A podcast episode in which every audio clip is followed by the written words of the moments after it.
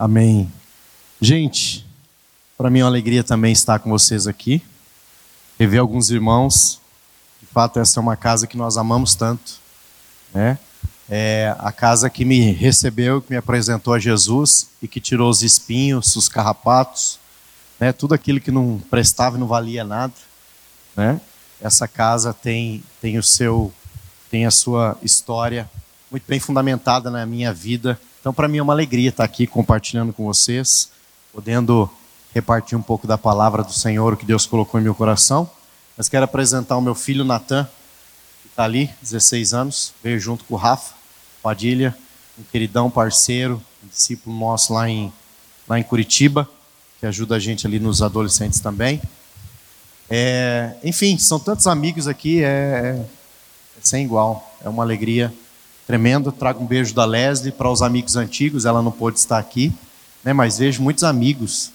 Está lá o Saulão, está lá a Gica. Quem mais? Quem mais? Cadê os amigos antigos? Levanta a mão. Está lá o Giba. Consegui ver, conhecer você, Giba, só pela carequinha. Desculpa, irmão. Ó, você viu que eu dei um tapa na minha porque o cabelo está acabando. Quem mais? Cadê os outros amigos? Rafa já dei oi, que eu vi hoje, né? Tá lá. Muito bom. Os apóstolos ali, né? É, porque é apóstolo, né, irmão? Começou lá na garagem, né? Tantos pastores apóstolos ali. Glória a Deus pela vida. Eu vou contar um, um, um episódio aqui para vocês. Né? Tem, tem muitas histórias, como o Eclis, diz. Mas eu já quero começar falando o seguinte. Você já pode abrir sua Bíblia, Atos capítulo 4. Eu quero ler com vocês alguns versículos. Atos capítulo 4. Quero ler a partir do versículo número 5. Vamos ler um pouquinho aqui. Uns textos. Mas.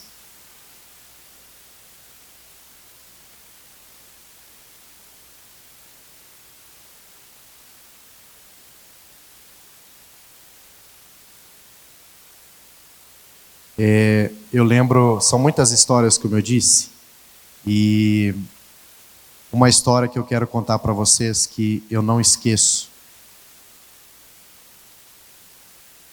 é quando, no início da minha, da minha conversão, nós estávamos passando por um processo de libertação, o Eclos vai lembrar disso, e lá na casa do pastor tinha uma churrasqueira, e eu tinha um monte de, de cacareco, né? Tinha umas camisas de banda, tinha umas coisinhas, outras coisas lá.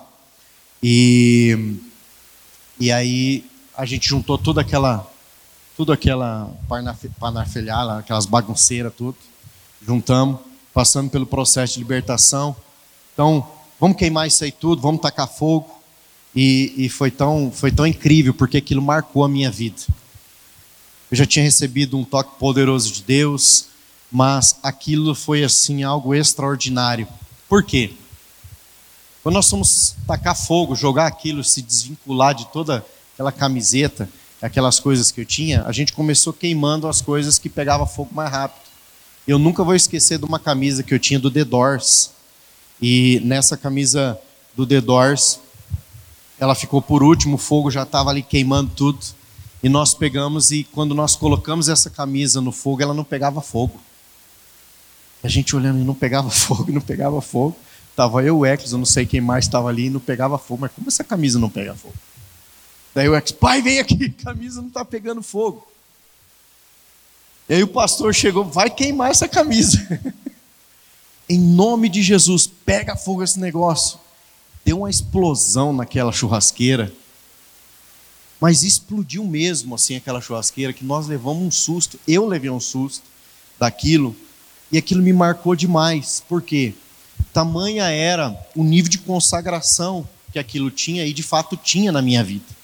Né? A banda The, The Doors, para vocês terem uma ideia, eu tive, eu tive uma experiência com Satanás um pouco antes da minha conversão, e nessa experiência da visitação da pessoa de Satanás no quarto, já aqui em Guarapuava, eu morava na casa dos meus tios, é, a referência que ele fez para mim sobre o que eu queria ter na vida é: você quer ter uma banda igual The Doors?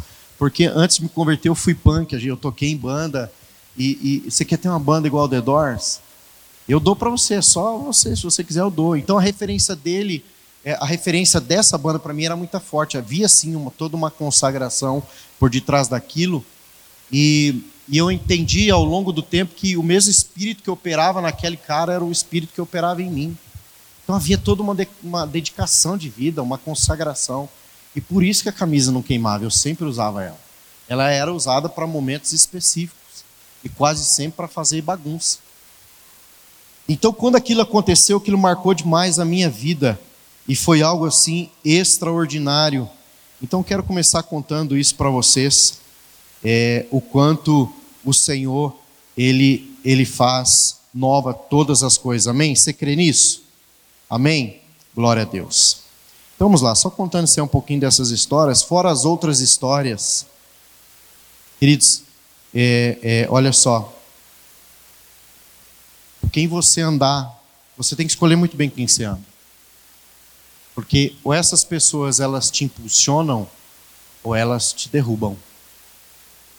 Histórias do tipo da gente sentar na beira do asfalto e começar a falar sobre ministério e casamento. Porque naquela época todo mundo queria casar. Esse era o nosso alvo. Né? E também o, o ministério. A gente sentava e ficava algumas madrugadas. Quando a gente vai passando, olhando o tempo, a gente vai vendo como Deus escutou cada conversa nossa e como Deus foi bom. E deu para cada um de nós esposas maravilhosas, que também tinham o mesmo desejo, a mesma vontade e nos impulsiona. Então é tremendo demais. Mas vamos lá. Queridos, eu estou aqui com o encargo e eu quero compartilhar uma palavra com vocês, algo que Deus vem realmente mexendo no meu coração já desde o ano passado e eu não consigo não falar disso, que tem a ver com a pessoa de Jesus. Desde outubro do ano passado nós tivemos a nossa conferência, é uma conferência anual que a gente tem de adolescentes todo mês de outubro. E o ano passado o Senhor trouxe um encargo muito forte ao meu coração, o tema da conferência foi nele a respeito de fascinação por Jesus e, e desde lá eu não consigo não pregar outra coisa. Lógico que Deus vai aprimorando isso e vai trazendo outras perspectivas a respeito desse tema. E à medida que eu vou aprofundando, vou mergulhando, vou entrando nesse tema, isso vai queimando cada vez mais em meu coração. Então eu quero ler com você alguns versículos aqui, se você puder acompanhar comigo. Então vamos começar ali em Atos capítulo 4. A partir do versículo 1, falei do 3, mas a partir do versículo 1. Atos capítulo 4 diz assim: Falavam eles ainda ao povo quando sobrevieram os sacerdotes, o capitão do templo e os saduceus, ressentidos por ensinarem eles o povo e anunciarem em Jesus a ressurreição dentre os mortos. E os prendendo, colocaram-os ao cárcere até o dia seguinte, pois já era tarde. Muitos, porém, dos que ouviram a palavra aceitaram subindo o número de homens a quase cinco mil.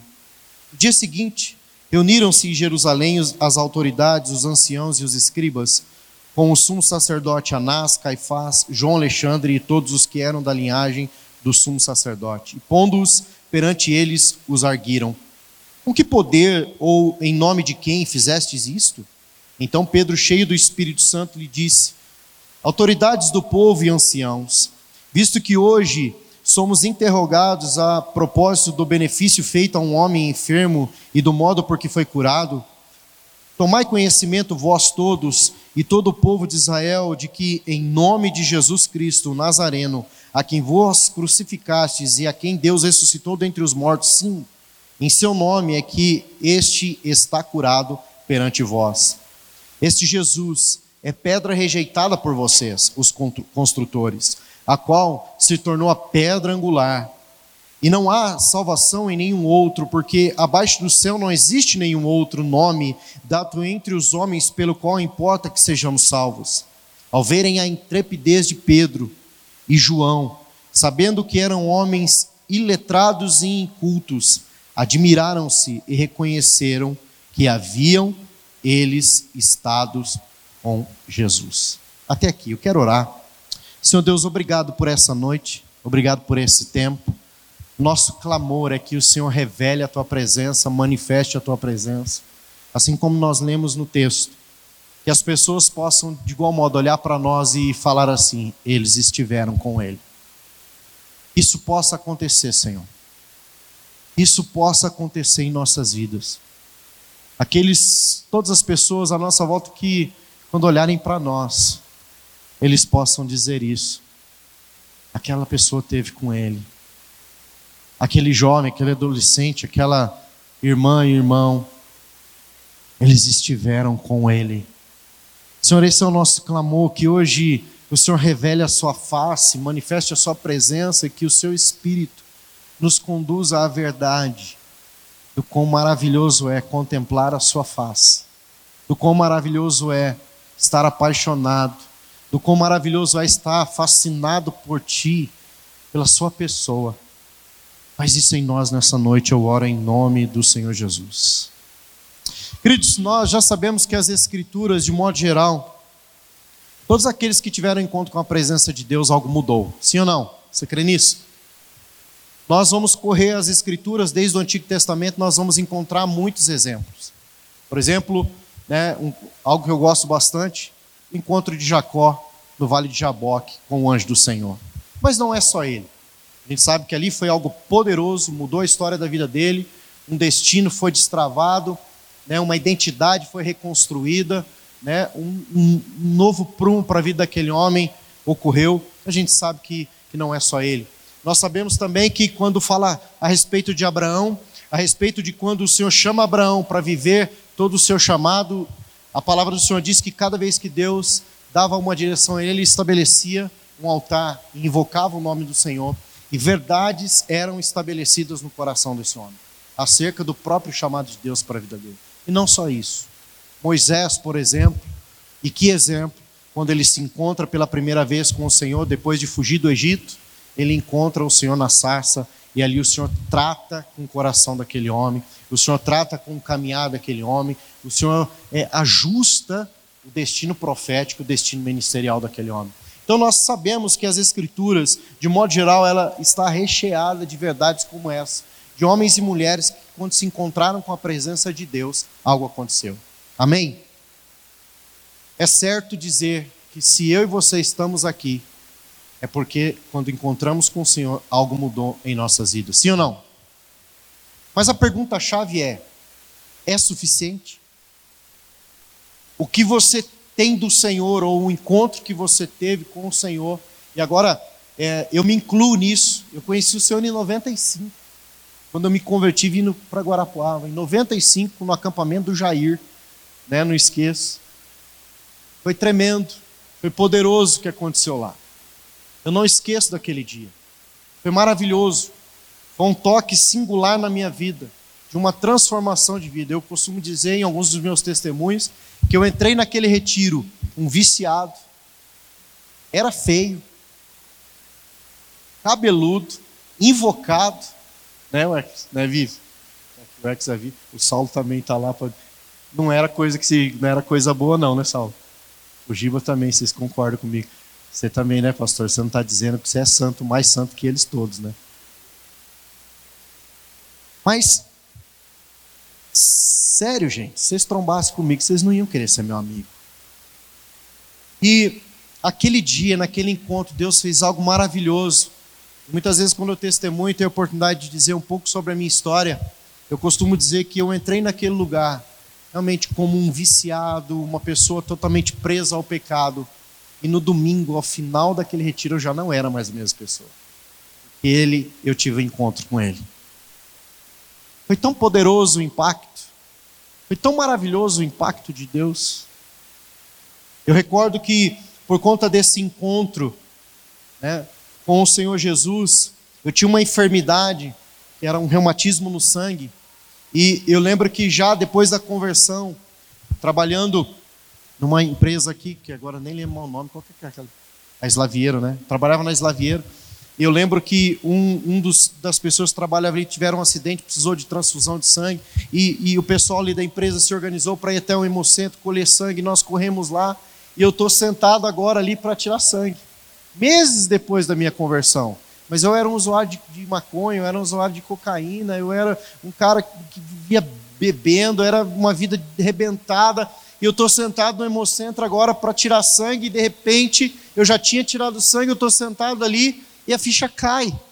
Eu vou ser pego no exame de doping. Eu não posso doar sangue. Eu sou um ex-usuário e, e, e conta-se que sabe-se que quem é um usuário, pelo menos dependendo o TSH e todo, toda essa, essa coisa fica no sangue, na corrente sanguínea durante muito tempo, até isso tudo sair, e ainda com o reumatismo no sangue, eu fui ali com a boa vontade tentar ajudar um amigo, mas de repente a ficha cai. Então, quando a ficha cai, eu, eu no meu coração falando, cara, eu vou sair de fininha. Porque a moça vai me chamar e vai falar assim: Ei, o que você está fazendo aqui, cara? Você não vai poder doar sangue. Teu sangue tá, tá, tá podre. E eu ali, assim, matutando comigo mesmo, falando: Cara, eu vou fugir daqui, eu vou, eu vou dar um jeito de sair pela tangente, porque eu não vou poder doar. E a minha preocupação, vou ser desmascarado. E então, eu pensando naquilo tudo, ela me chama. Aí eu, eu temeroso com aquilo, vou até então o guichê ali, eu, quando a pessoa, aí ela me pergunta assim: "Você já pode doar?" E eu levei um susto. Aí a pergunta que eu fiz para ela, mas eu posso doar sangue?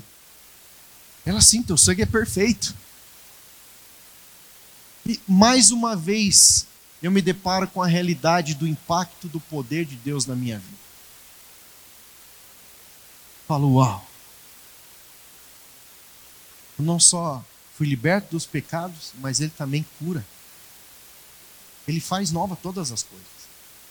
Mas a pergunta que eu quero fazer: isso é o suficiente? Então, queridos, o que eu quero trabalhar com o seu coração é sobre como as pessoas nos enxergam. Sabe, ao longo de toda a minha caminhada cristã, o meu anseio é para que as pessoas não vejam o Sandro. O meu anseio é para que as pessoas vejam Jesus. Jesus. Afinal de contas, o apóstolo Paulo diz nas suas, é, é, escrevendo numa das suas cartas, ele fala assim: já não sou eu quem vivo, mas Cristo vive em mim. Sabe, nesses anos todos caminhando com o Senhor, o meu anseio sempre foi: Senhor, eu quero que o Senhor seja visto em mim. No entanto, nesses últimos anos, posso dizer que nos últimos três anos, essa noção ela começou a crescer de tal maneira que no ano passado o impacto dessa realidade ela se tornou angustiante ao meu coração. Por quê? Porque eu não quero viver outra coisa senão que as pessoas, ao olharem para mim, possam identificar Cristo e dizer: Ele esteve com ele. Ou seja, é uma mudança, e o pastor Eccles trouxe aqui, é uma mudança de mentalidade, de cultura, e que nós precisamos é, entender isso com todas as nossas forças e buscarmos isso com todas as nossas forças. Não é brincar de ser cristão, não é brincar de ser evangélico, não é brincar de estar no culto, ou numa cela, ou num congresso, ou até num, num, num evento que nos reunimos para buscar a Deus, mas não é ser igreja dentro do templo, é ser igreja todo dia, na segunda-feira. Sabe, isso começou a crescer no meu coração e, e, eu comecei a entender, e o Senhor começou a falar comigo sobre é, busque ser fascinado com, é, por mim como nunca antes você foi. E eu fiquei muito feliz enquanto nós estávamos adorando, a, a, a adoração toda era Ele. Falei, uau, o Senhor está falando comigo mesmo. Então, queridos, olha só. O que devemos esperar em Cristo? Eu quero citar alguns textos. Afinal de contas, discípulo do Luciano lê muito texto bíblico, né? Mas eu não vou entrar em todos, porque nós vamos demorar muito. E eu creio que o Espírito Santo, ele manifesta onde tem fome. Nós já estamos repartindo a palavra dele. Ele não precisa de muita palavra para manifestar. Porque a palavra já habita em nós. Amém? Você entende isso? Mas ele se manifesta onde tem fome onde tem sede. Então, eu vou citar alguns textos. O que nós devemos esperar em Cristo? Olha só, Mateus 27, 54, nós podemos ter, né? ou as pessoas poderão observar em nós e reconhecer quem Ele é quando nós estamos com Ele. Mateus 27, 54, quando nós encontramos com Jesus, nós reconhecemos quem Ele é. Tu és o Filho de Deus. Tu és o único. Marcos capítulo 2, do versículo 1 ao 5, o que nós vamos ter dele? A resposta para a nossa fé. Quando nós buscarmos ao Senhor, ele responde à nossa fé. Se nós somos para Marcos, então, capítulo 3, versículo 13, quando nós nos encontramos com ele, ao estarmos com ele, nos será revelado o nosso propósito. E receberemos unção para realizarmos isso. Em Marcos capítulo 5, do 15 ao 20, ao estarmos com Ele, nós contemplaremos as Suas maravilhas e também entenderemos que as nossas casas, as nossas famílias, também fazem parte do propósito de Deus. Sempre que nós nos encontramos com a presença do Senhor, sempre Ele irá comunicar uma verdade aos nossos corações. Então essas verdades se tornará aquilo que nós chamamos de revelação e nós passaremos a andar sobre essa verdade. E Deus espera que nós andemos na verdade, amém? Mas para que isso ocorra, eu preciso estar nele, eu preciso buscá-lo, eu preciso me encontrar com ele.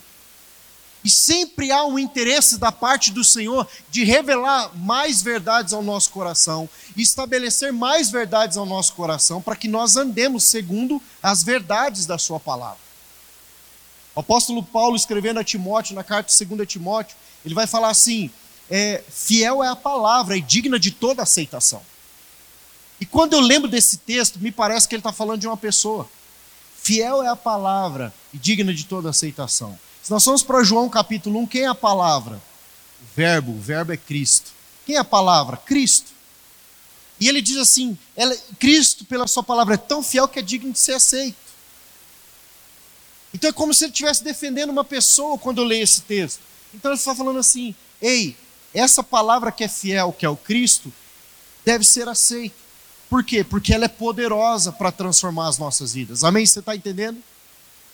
Cada vez que nós nos encontramos com Jesus, Ele vai estabelecer verdades nos nossos corações. Cada vez que nós o buscamos, Ele vai comunicar fundamentos poderosos acerca do caráter dele que vai nos firmar e vai fazer com que nós caminhemos de maneira firme. Vamos lá. João capítulo 14, se nós lemos do versículo 6 ao 11, nós vamos entender que ao nos encontrarmos com Ele, o Pai nos será revelado. Essa é a pergunta dos discípulos: mostra-nos o Pai. Ei, vocês não estão percebendo que eu estou no Pai, o Pai está em mim? Às vezes, você tem problema com os seus pais, às vezes você tem problema de paternidade, você tem algumas questões a serem resolvidas. E sabe onde você vai encontrar a solução para isso? Cristo, porque ele revela a paternidade, porque ele revela o Pai. Mas muitas vezes nós preferimos ficar no embate com os nossos pais, né? ou com as autoridades, não só com pais, mas com aqueles que representam a autoridade. E aí nós não vamos para Cristo para Ele resolver isso no nosso coração. Como eu estava dizendo a vocês, quando eu fui fazer uma pesquisa nas Escrituras a respeito de nos encontrarmos com Ele, estarmos com Ele, pesquisei só numa das versões bíblicas, na Almeida Revista Atualizada. Foram, pelo menos na minha pesquisa, 221 versículos. Só no Novo Testamento. Não trabalhei questão do Antigo Testamento. Falava encontrar com Deus, só a questão de estar com Jesus, encontrar Jesus. Só na Almeida revista atualizada, e se fosse buscar outras versões, talvez isso ampliaria.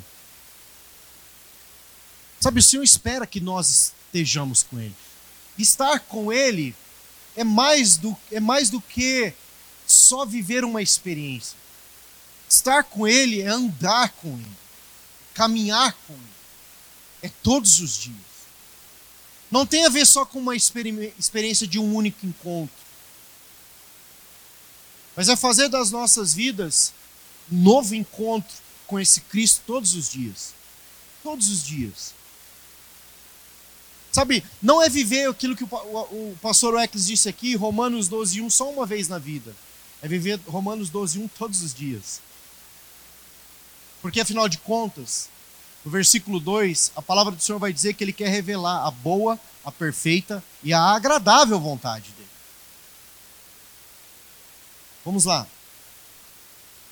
No entanto, queridos, o que nós estamos vivendo nesses dias? O abandono da presença dele. E isso está acontecendo dentro da casa de Deus. Sabe, a gente, eu vinha conversando com o Rafa no carro. até falei há pouco com o Eck sobre isso. Nós estávamos falando sobre Apocalipse capítulo 2, a respeito da igreja de Tiatira. Essa semana nós tivemos uma reunião com os pastores e um dos pastores compartilhou um sonho. Ele compartilhou algo a respeito da igreja. Como dentro da igreja de Cristo já existe uma outra igreja.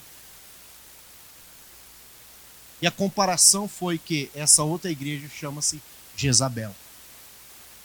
E tem um estilo de ensino que é totalmente contrário ao ensino de Cristo. Nós estamos falando sobre isso. Então, a razão pela qual eu estou trazendo essa mensagem ao seu coração, na verdade, é uma mensagem de alerta, mas é uma mensagem profética. Por quê? Porque esse é o tempo, este já é um tempo em que existe sim uma igreja dentro da igreja, infelizmente. É só você entrar no YouTube e você buscar alguns pregadores e você vai ver mensagens que não tem nada a ver com Jesus. Mensagens do tipo que vai fazer com falar para você que você não precisa carregar cruz, que você não precisa fazer renúncias, que você não precisa abandonar o pecado e que é possível andar com Jesus com alguns pecados de estimação. Pessoas que fazem da graça uma graça enfraquecida, que não tem a capacidade de nos transformar para andar em vitória sobre o pecado. Que mensagem é essa, se não uma mensagem que está contra a autoridade de Deus por meio da figura dessa pessoa chamada Jezabel em Apocalipse capítulo 2? A gente vinha falando sobre isso. Nós já somos parte de uma geração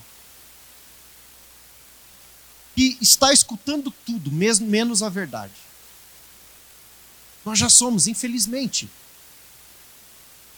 Sabe, a gente, a gente por lidar com os adolescentes, a gente já está há seis anos lidando com adolescentes e sempre trazendo a verdade, sempre trazendo a verdade, sempre trazendo a verdade. E às vezes a gente se depara com cada pensamento totalmente fora ao padrão das escrituras e, sobretudo, pensamentos que contrariam ou rejeitam a autoridade de Deus. E nós vamos para Tiago e a palavra do Senhor vai falar que nós temos que nos submeter à autoridade de Deus. E ao nos submetermos, Satanás fugirá de nós. Mas essa é uma geração que não quer se submeter. Essa é uma geração que não quer morrer por seus pecados. Essa já é uma geração que não quer deixar algumas coisas, porque acreditam que não darão conta de vencer alguns pecados. E é papel de Satanás enganar essa geração. É papel de Satanás dizer para essa geração que não é possível viver nesse tempo sem pecar. Mas é mentira do diabo. Porque a graça ela não é fraca, a graça ela é forte, a graça ela nos capacita para andar sobre o pecado, ter vitória contra o pecado. Mas mais que isso, não, não só ter vitória contra o pecado, mas a graça nos capacita para podermos andar com Cristo e sermos transformados a cada nova caminhada e cada revelação de quem Ele é sobre nós. Por isso nós podemos experimentar, é, esperar tudo de Jesus, porque Ele quer revelar tudo. Então, queridos, o que, que acontece? Nós estamos vivendo um abandono de Cristo nesses dias já, dentro da casa de Deus. Eu quero mostrar isso para você nas Escrituras. Você pode abrir comigo com Mateus 24, 12? Mateus 24, 12. Sabe, quando eu olho para as Escrituras e eu me deparo com uma verdade como essa, e nas Escrituras a palavra do Senhor vai dizer assim que tudo vai passar. Mas a palavra do Senhor não, ela permanece firme, estável. Sabe por que a palavra do Senhor não passa? Ela não se desvanece, ela não diminui, ela não se perde, porque a palavra de Deus está firmada no caráter de Deus. E como nós precisamos aprender a confiar no caráter de Deus. Um dia eu estava sentado com um pai aconselhando esse pai, esse filho tinha, esse, um adolescente tinha aprontado algo. E ele chamou a mim e a Lésia, ele é muito próximo da nossa família, e nós somos então a casa dessa família. E aí os pais falaram assim: ele tem algo para contar para vocês. Nós fomos para a sala e nós sentamos, e, e ele começou a contar o que ele tinha feito, e foi dentro da igreja. Eu olhei para ele assim, enquanto ele foi contando aquilo, eu falei: "Cara, mas aonde você fez isso?" Aí ele botou a mão na cabeça, foi muito engraçado. Eu tive que me segurar para não rir. Era sério o assunto, mas a reação dele. Eu sabia que vocês iam perguntar onde foi. Eu sabia, agora eu vou ter que falar. Ele se trancou no banheiro da igreja com uma outra menina. No intervalo de uma reunião. E ele contou aquilo. Nós escutamos, nós oramos com ele, instruímos, depois fomos sentar com os pais. E quando nós estávamos sentados com os pais à mesa, eu virei para o pai e falei assim: qual foi a correção que você aplicou na vida dele? Porque ele precisa de correção. O pai olhou para mim assim: ah, eu, eu não apliquei correção nenhuma. A mãe dele falou algumas coisas lá. Eu virei para o pai e falei assim: não. Por que, que você não fez isso? O pai falou: Pastor, deixa eu falar uma coisa para você. É difícil até de falar isso. Eu tive muito problema na minha casa com grito, com berro, com coisa. E agora eu não consigo ser desse jeito. Então eu deixo tudo para minha esposa fazer. Aí eu falei para ele, cara, deixa eu falar um negócio para você. Você já mostrou para o seu filho a bondade de Deus, sendo misericordioso, suprindo, amando. Mas tem uma característica de Deus que é você que tem que demonstrar, que é a característica da severidade. A severidade de Deus corrige o filho que ama. Falei, então assim, se você continuar criando seu filho só mostrando o amor de Deus, ele nunca vai conhecer a severidade de Deus. E eu quero dizer para você, Deus é Deus zeloso. E Ele vai corrigir o filho que ama. Sabe, nós já somos parte de uma geração que a gente ama só o amor de Deus, mas não ama a severidade de Deus que vai fazer a gente crescer. Sabe, o que faz um filho crescer não é o presente que ganha, o que faz o filho crescer é a correção que ele, que ele tem quando ele erra. Nós estamos entendendo? Eu sou é, o quinto filho e o último da minha casa. E eu fui o que menos sofri correção, também fui o que mais aprontei. Eu acho que se eu tivesse apanhado um pouquinho mais, eu era melhorzinho. Não é verdade, pastor? Você que é do tempo antigo. Que ó, né, dona Cido? Pegava aquela vara e ó. Agora, honestamente, você adolescente jovem que está aqui, Cara, se, se você apronta alguma, teu pai arranca o celular seu aí, ou sei lá o que, que você tem, mano, você quase se mata. Sim ou não? E ainda, nem é você que comprou o celular, você vai dizer para teu pai, o celular meu, o celular você não pega. E o seu pai, bobinho, não pega. Mas se fosse comigo, pegava. E quem pagou o celular foi o pai, não foi você.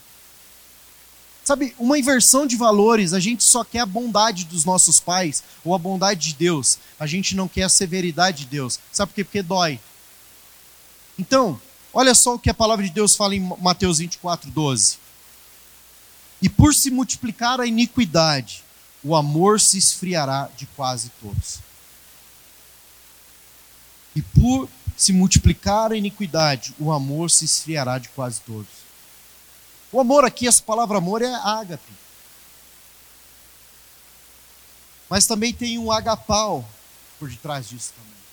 Ele fala desse amor, dessa afeição, dessa fraternidade, da afeição da boa vontade, o amor benevolente, desse amor que se doa, que se entrega, desse amor que é genuíno.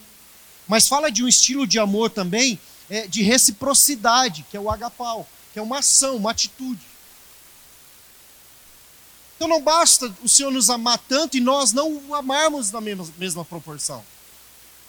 Não basta nós queremos o amor é, é, é, é, impossível de calcular e nós não darmos a Ele também o mesmo amor, ou não devolvemos a Ele o mesmo amor, a mesma paixão, a mesma devoção. Você sabe muito bem nas Escrituras que o próprio Cristo diz que o povo o adorava de lábios, mas o coração não estava naquela adoração.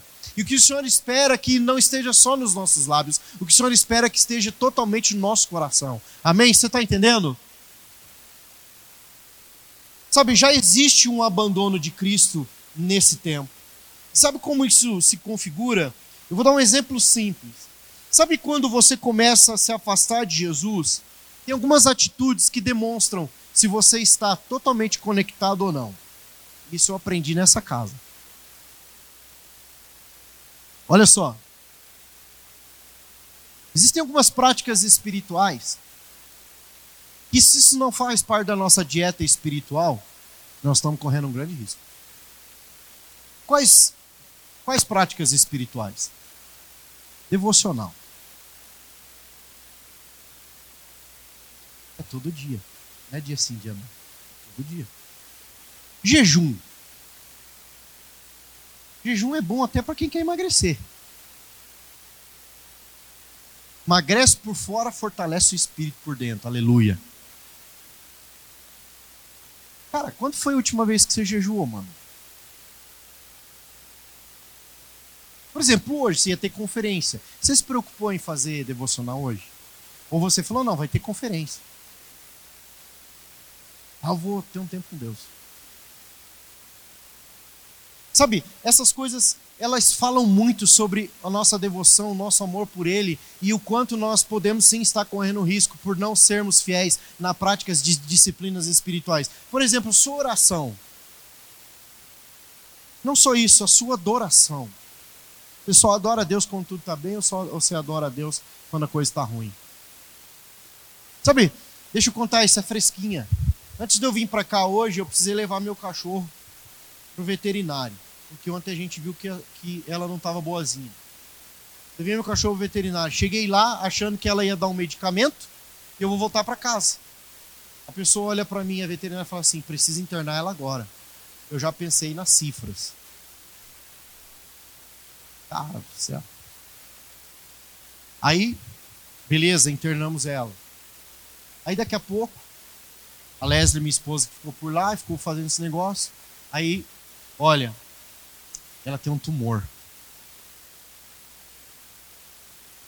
E vai precisar de cirurgia agora. Na minha cabeça eu estou falando, aumentou as cifras. Adeus. Bem hoje, eu gosto tanto desse bicho, mas bem hoje que eu vou pregar, vai ficar, vai deixar eu quebrantado na alma por causa do meu cachorro triste. Se esse bicho partir, eu não sei o que vai fazer. Como vai ser minha vida sem ela? E ela é a cachorra do meu filho mais velho que está em Florianópolis. É nossa, mas é mais dele, né, Natan? Como que eu vou contar para o menino que está lá? Ele vai se vai chorar. Vou atrapalhar ele. Aí eu pergunto, quanto que vai dar essa conta? Aí a moça fala, eu, meu Deus do céu. Quanta picanha podia comprar com, essa, com, essa, com esse dinheiro? Podia sair pagar um churrasco para você hoje, Saulo, mas não vai dar, irmão. Descapitalizou. Foi questão de seis, nem quatro horas, três horas ali de conversa, descapitalizou, irmão. Aí estou aqui adorando o Senhor. Deus, o Senhor sabe todas as coisas, mas você sabe que eu amo muito esse bicho. Deixa ele morrer pelo menos não. Estou disposto a pagar a conta, mas não deixa morrer. Mas eu confesso para você, quando algumas coisas não estão tão bem, a tendência natural é a gente diminuir na nosso amor, diminuir na nossa paixão, diminuir na nossa devoção para com Deus. E eu quero mostrar nas Escrituras para você isso. E agora eu quero tentar ser bem sucinto e bem rápido para a gente já ir para o final disso. Sabe, como eu disse, já existe uma geração que está abandonando a Cristo. E dentro da casa de Deus. Só que existe uma geração, deixa eu voltar para o texto ali, Mateus 24, 12. E por se multiplicar a iniquidade, o amor se esfriará de quase todos. Não são todos. Quase. No meio de tudo isso, tem aqueles que não se dobrarão. Mas infelizmente, há uma geração que irá se esfriar. Mas por que vai se esfriar? E eu creio particularmente que à medida que a gente se afasta do nosso devocional, do jejum, da oração, da adoração, da busca em Deus individualmente, é, é, é, com horário, não vou dizer horário marcado, mas é aquela coisa fiel. Eu quero o Senhor, eu amo o Senhor, eu quero crescer no Senhor. Eu não vou negociar o meu tempo contigo, eu não vou negociar a leitura bíblica, eu não vou negociar o jejum, eu não vou negociar a oração, não vou negociar a adoração.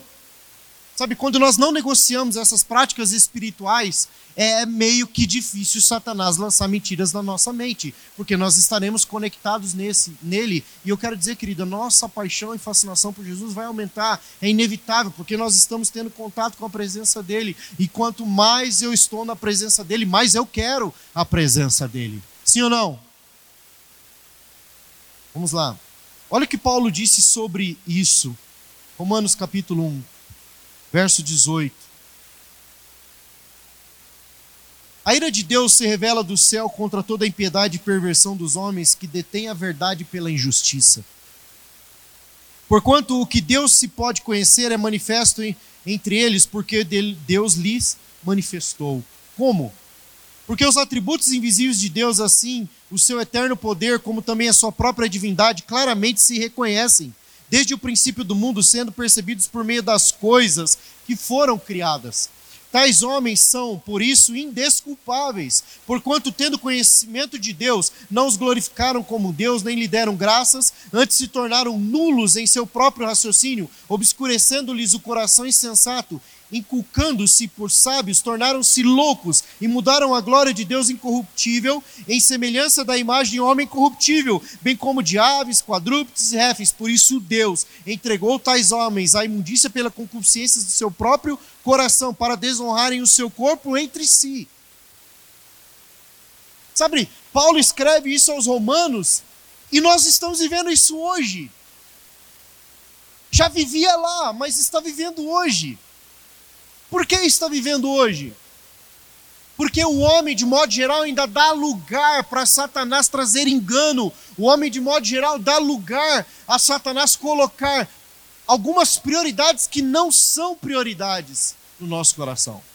Satanás tem a capacidade de refletir sobre nós algumas luzes que nos cegam, a ponto de não deixar a gente é, contemplar a verdadeira luz. Por quê? Porque Satanás vai trabalhar nas nossas concupiscências, Satanás vai trabalhar nos nossos desejos desenfreados, Satanás vai trabalhar, sabe, naquilo que é carnal, naquilo que é humano, e ele sabe muito bem que se ele conseguir encontrar espaço no nosso coração, Jesus não será prioridade nem o centro das nossas vidas. Sabe, Paulo nos avisou o povo já lá em muitos anos atrás. E como isso é sério. Mas não só em Romanos, vai comigo 2 Timóteo 3. Olha só, versículo 1. Sabe, porém, isso, nos últimos dias sobrevirão tempos difíceis, pois os homens serão egoístas, avarentos, jactanciosos, arrogantes, blasfemadores, desobedientes aos pais, ingratos, irreverentes, desafeiçoados, implacáveis, caluniadores, sem domínio de si, cruéis, inimigos de Deus, traidores, atrevidos, enfatuados, mais amigos dos prazeres que amigos de Deus, tendo forma de piedade, negando-lhe, entretanto, o poder. Aí Paulo vai dizer para Timóteo: cara, foge desse tipo de gente. Foge. Sabe, quando eu olho para as Escrituras, ela é tão atualizada.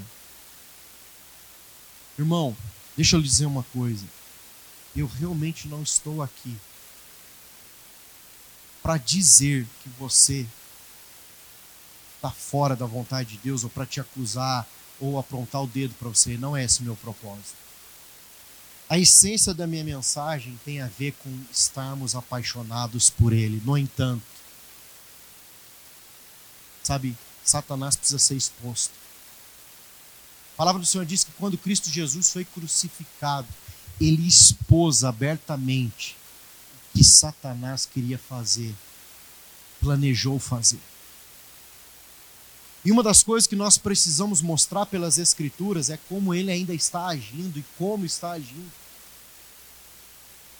Então, na verdade, essa, esse, essa parte da minha mensagem aqui é para dizer para você: sonda o seu coração se talvez, de algum modo, Satanás não está tentando é, é, é, plantar ovos de serpente no seu coração, na sua mente, a respeito do caráter santo de Cristo e da verdade da palavra de Deus, a ponto de talvez você cogitar a possibilidade de chegar a dizer: não é bem assim. Acho que não. Porque é isso que Satanás quer. Ele quer que nós peguemos o valor, a verdade, o poder da palavra e trazemos ela para um patamar humano e medíocre que não nos transforma e nem nos confronta. Satanás quer que nós comecemos a questionar a veracidade da palavra de Deus. E se ele encontrar espaço no nosso coração a respeito disso, queridos, que perigo nós estamos correndo. Que perigo nós estamos correndo? Eu creio que o Senhor, nessa noite, como já foi profetizado e liberado, o Senhor está fazendo um upgrade da nossa mente, no nosso modo de pensar e de sentir.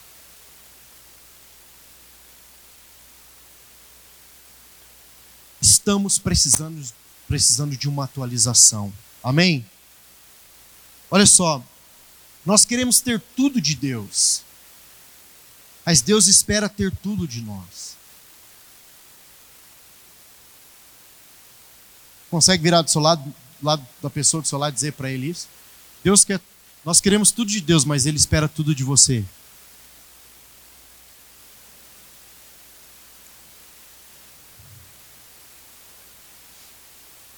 E nesse universo poderia citar várias coisas aqui.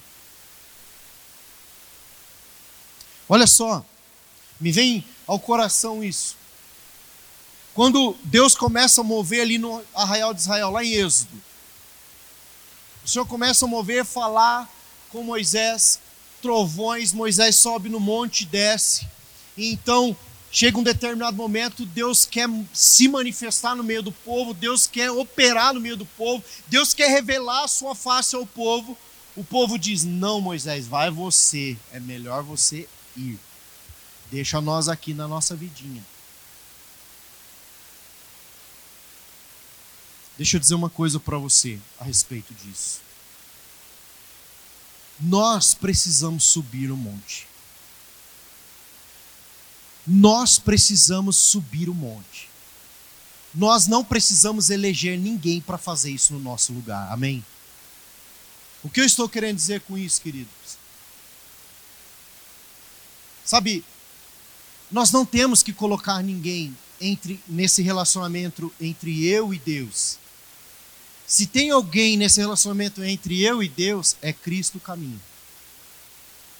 Nós temos que parar de terciarizar o nosso relacionamento com Deus quando algumas coisas, por exemplo, não, dá, não, não dão certo.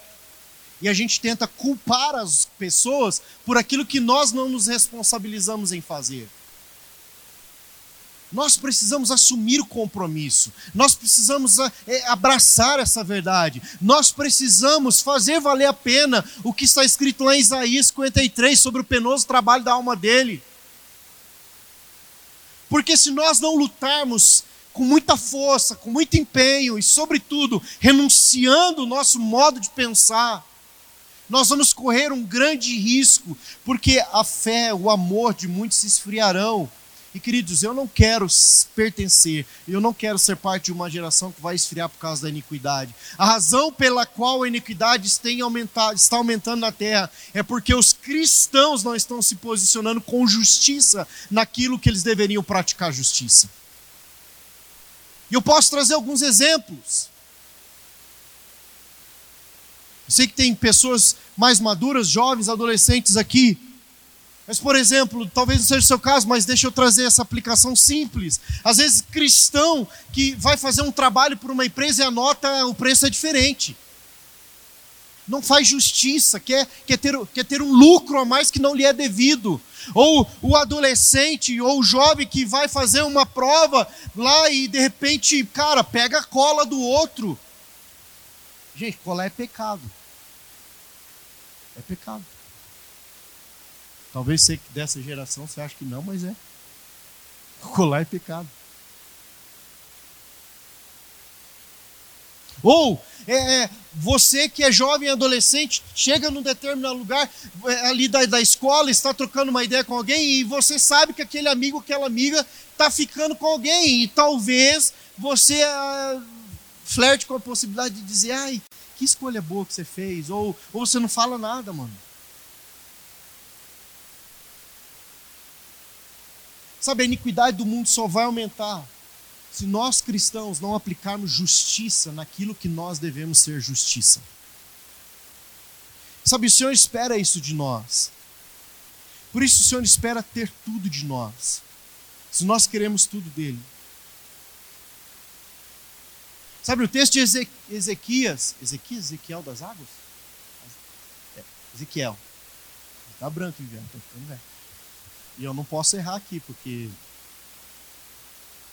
doutrinadora violenta ali. Olha só. Sabe, parênteses aqui, é muito legal falar sobre isso. A Vivi foi uma das pessoas que, logo no começo da minha conversão, ela falando sobre o Espírito Santo, eu não entendia muitas coisas. Ela falou assim: só tem uma coisa para dizer para você: ore muito em línguas, porque você vai ser edificado no Espírito. E eu lembro disso, nunca esqueci. Doutrinadora da palavra. É bom demais, gente. Vocês não têm noção. Mas vamos lá, vamos voltar aqui. Parênteses. Então, quando a gente olha para esse texto do profeta, que fala sobre as águas que saem do trono, ele fala sobre medidas de água. Nós decidimos onde a gente vai estar. Você vai decidir onde você está, vai estar. Sabe, eu conheci um médico, chama-se. É, é, o sobrenome dele é Chosen, é Chosen não é do Chosen lá do, do negócio. Ele era parte da equipe do Reinhard Bonk, que eu tive a oportunidade de estar com ele em Curitiba e, e dirigir o carro com ele. Fui um taxi driver dele lá em Curitiba. E, e, e andando com ele, ele ser um dos palestrantes do seminário que o Bonk ia dar lá, quando o Bonk ainda era vivo, já alguns tempos atrás. E eu fui impactado pela mensagem dele. Por quê? Ele é um médico muito conhecido nos Estados Unidos, um, cirurgião do coração. E ele conta para nós, presta atenção nisso.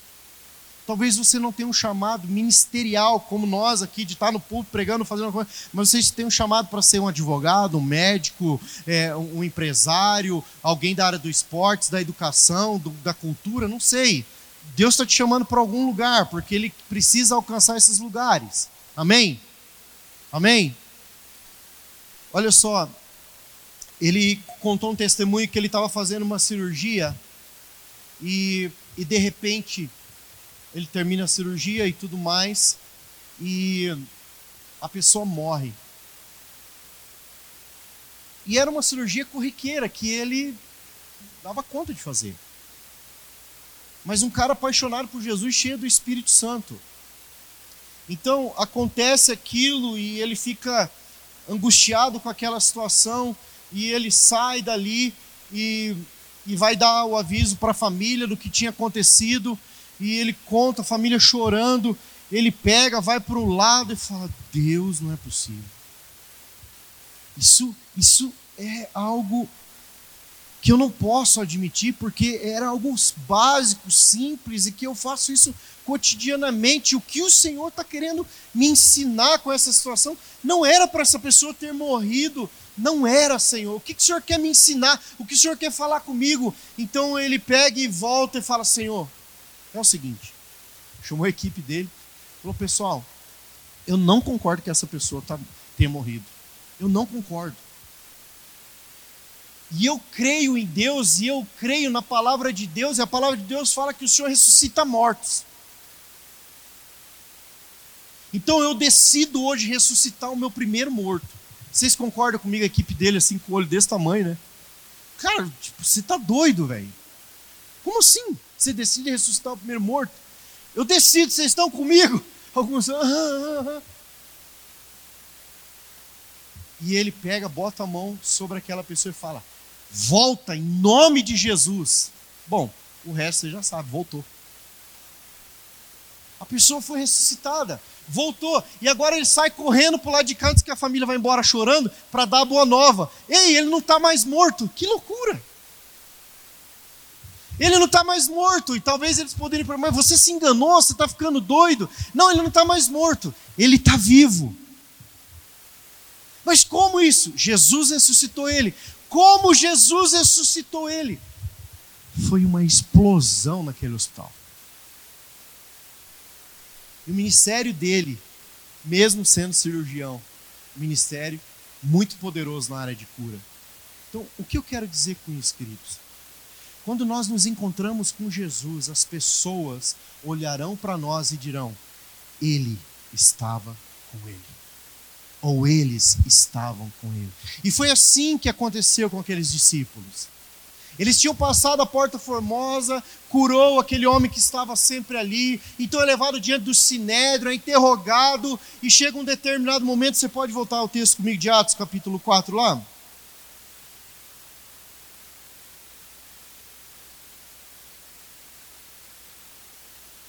Atos capítulo 4. Versículo 13, olha o que ele diz: Ao verem a intrepidez de Pedro e João, sabendo que eram homens iletrados e incultos, admiraram-se e reconheceram que havia eles estado com Jesus. Continuando o texto: Vendo com eles o homem que fora curado, nada tinham que dizer em contrário. Continuando. Agora pula comigo, verso 16: Dizendo: Que faremos com esses homens? Pois na verdade é manifesto a todos os habitantes de Jerusalém que um sinal notório foi feito por eles e não podemos negar. Sabe, queridos, nós precisamos dessa paixão por Jesus. Nós precisamos dessa fascinação por Ele. Nós precisamos dessa devoção por Ele. Sabe, o que deve ser prioridade nas nossas vidas? Não é o dom que você tem para liberar, mas é o dom que você carrega em você e esse dom é Cristo. Porque inevitavelmente, quando nós nos encontramos com Ele, inevitavelmente algo vai acontecer à nossa volta.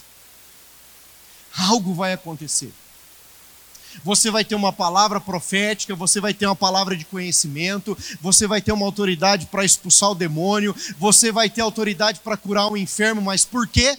Você se encontrou com ele. Você esteve com ele e as pessoas reconhecerão isso. Só que o que tem preocupado o meu coração? Sabe, o próprio Cristo disse, disse em uma das suas mensagens: muitos chegarão a mim e dirão: Em seu nome nós fizemos isso. E o Senhor vai dizer: Apartai-os de mim, porque eu não vos conheço. E de repente a ficha dessas pessoas vão, ela, ela, ela vai cair. Ou melhor dizer, as escamas dos olhos irão cair. Isso me faz entender que não tem a ver com um dom que nós temos para liberar. Isso me faz entender com o dom da vida que nós carregamos dentro de nós, o Cristo ressurreto que habita em nós. Ele é a certeza e o próprio Espírito do Senhor testifica o nosso espírito. Temos um penhor em nós que nos garante que nós estamos, estamos nele e que ele está em nós, e por isso a nossa fascinação, a nossa devoção, a nossa paixão tem que estar mais nele do que na manifestação dos dons, porque muitos, muitos, não poucos, se perderam por causa dos dons. Lembramos, nenhum dom é revogável. Pode alguém servir a Deus sem o Espírito de Deus? Pode. Tem Saul para mostrar isso para nós. Quantos anos ele governou sem a presença de Deus? Muitos. Pode alguém estar na, na, na, casa de Deus sendo enganado por Satanás? Pode. Porque o texto que nós lemos aqui, alguns textos que nós falamos, mostram isso. O amor de muitos se esfriarão, mas nem de todos. Então, queridos, nessa noite, o que o Senhor espera de nós, ou o que nós devemos esperar de Deus é ter tudo, mas o que o Senhor espera de nós é uma paixão e uma devoção por Ele, pela Sua presença, mais do que qualquer outra coisa. Estar com Ele é o mais importante. O que nós devemos buscar para esse tempo, para essa hora, para essa geração, é Ele. É estarmos conectados nele. E o Senhor Jesus disse: Eu quero encerrar por aqui para nós orarmos. Ele disse o seguinte: Sem mim nada podeis fazer. Irmão, jovem adolescente, você já mais maduro, que tem talvez muito mais fundamentos, mesmo com tantos fundamentos, ainda há um espaço para uma renovação espiritual em nossas vidas. E para você que está começando, o que você não pode deixar entrar no seu coração é que reuniões como essa, desta noite, se tornem corriqueiras na sua vida. Como mais um encontro, como mais um culto, como mais um período de oração, de adoração. Mas se torne uma prioridade porque você está apaixonado por Ele, porque você quer a presença dEle, porque você quer se entregar a Ele. Amém? Você está entendendo isso? Amém? Queridos, eu expus a palavra do Senhor e eu creio que o Espírito Santo quer nos levar um pouquinho mais fundo. A presença do Senhor está nesse lugar. Nós já sentimos, nós já percebemos ela. E eu creio que o Espírito Santo de Deus quer revelar coisas. Atos, Atos não, é, é, João capítulo 16 fala que ele é o Espírito da verdade que nos conduziria a toda a verdade. Eu creio que o Espírito Santo quer dar testemunho de Jesus nessa noite. Eu quero, creio que o Espírito Santo de Deus quer revelar a presença de Cristo mais uma vez sobre nós.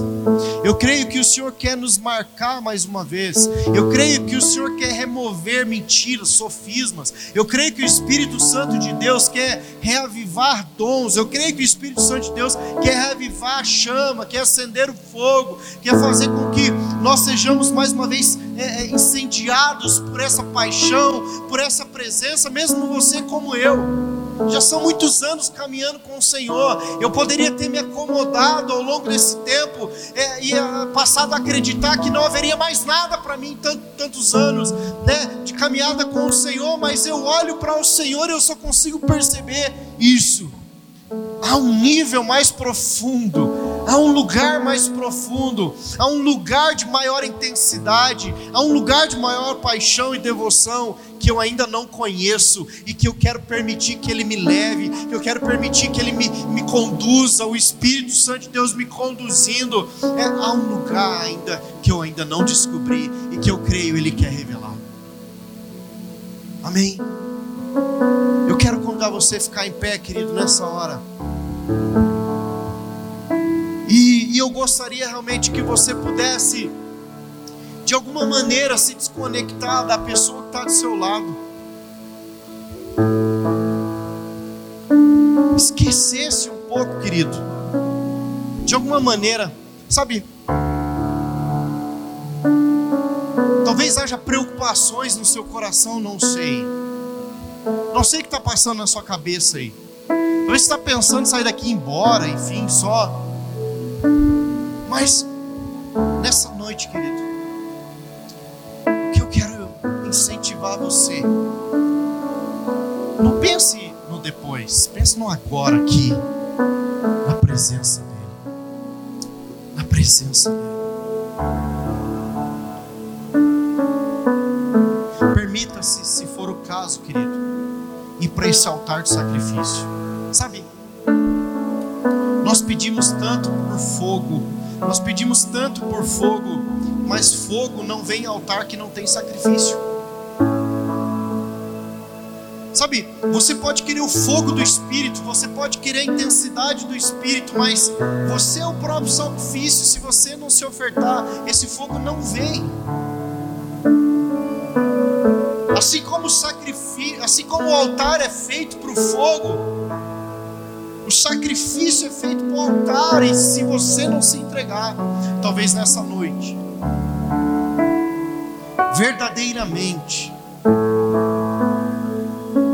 verdadeiramente o Senhor suscite no seu coração uma disposição diferente buscá-lo e de paixão. Mas tudo começa com essa disposição do coração. Então feche os seus olhos e se renda e começa a dizer: Senhor, eu estou aqui, Senhor.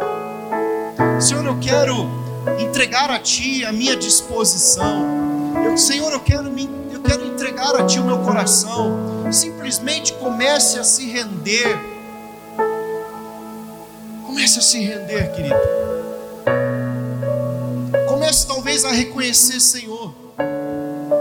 Existem outras paixões no meu coração. Eu quero entregar essas paixões. Eu quero entregar essas paixões. Senhor, eu quero entregar essas paixões.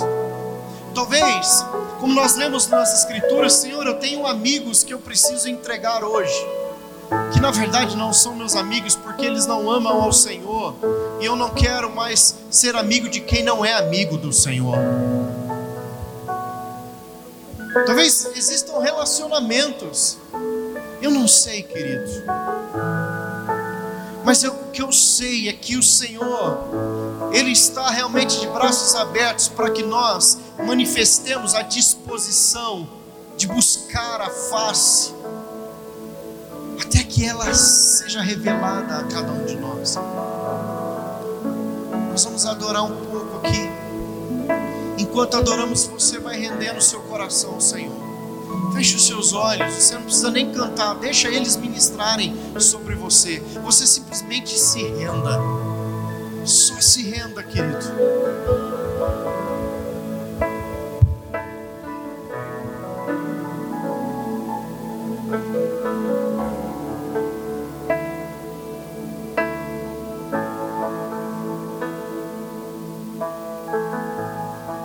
E envolto em tua presença.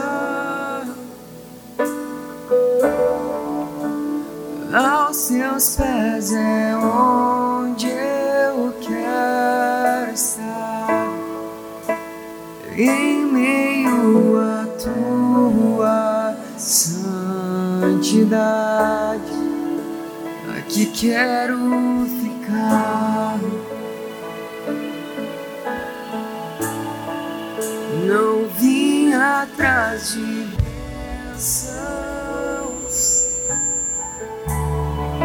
Jesus, não deves nada para mim, mais do que tu podes fazer. Só quero a ti.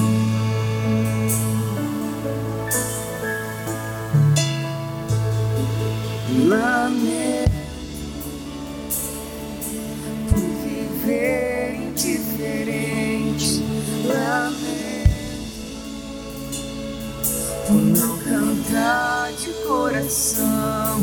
Leva-me ao amor, lá pro meu coração. A ti.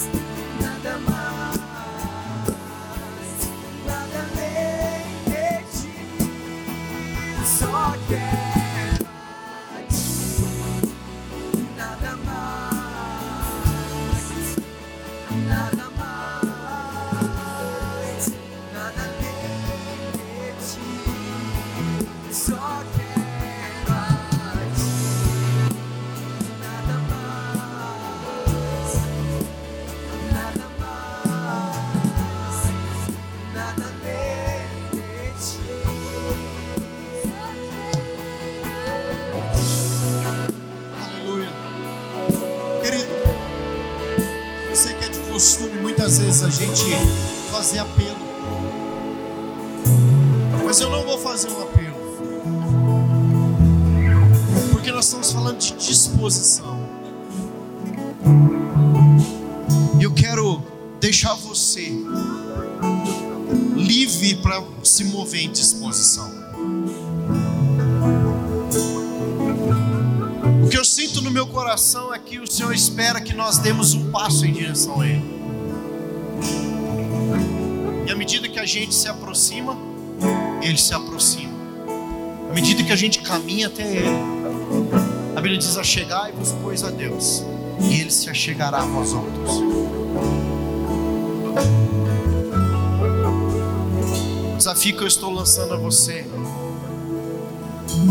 qual é o passo que você tem que dar até o Senhor? Então, como eu disse, eu não vou fazer um apelo para você simplesmente ser conduzido pelo que eu estou pedindo para que você faça. Nós vamos adorar mais um pouco.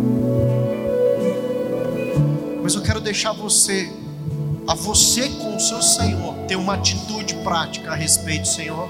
Eu vou até ti. Nós te adoramos, Jesus. Nós não queremos nenhuma outra coisa se não for o Senhor. Nós não queremos nenhuma outra coisa se não for o Senhor. Nós não queremos nenhuma outra coisa se não for o Senhor. Na verdade, Senhor, nós precisamos é somente disso. Na verdade, Senhor, nós precisamos é disso. Na verdade, que nós precisamos de fato, Senhor, é da tua presença, é do Senhor. Na verdade, Senhor, é isso que nós queremos. Senhor, gera em nós aquilo que o salmista fala sobre a corça que anseia pelas águas, como um desespero pela tua presença, como um anelo insuportável na nossa alma, de que sem o Senhor não dá, de que sem o Senhor não será possível. Senhor, gera em nós isso nessa, nessa noite, gera em nós isso nessa noite, gera em nós essa verdade, gera em nós esse desejo, gera em nós essa angústia, Senhor ser como já foi, de que não pode ser como já foi, de que existe algo a mais, existe um lugar, existe um nível, existe uma dimensão, existe, Senhor, no Senhor, um algo novo, um fluir novo, uma dimensão nova, uma revelação nova da Sua face, da Sua presença, da Sua soberania, de quem Tu és, Jesus, de quem Tu és, Jesus. Revela nós, Senhor, Sua face. Revela nós a Sua face. Revela nós a Sua face, Jesus.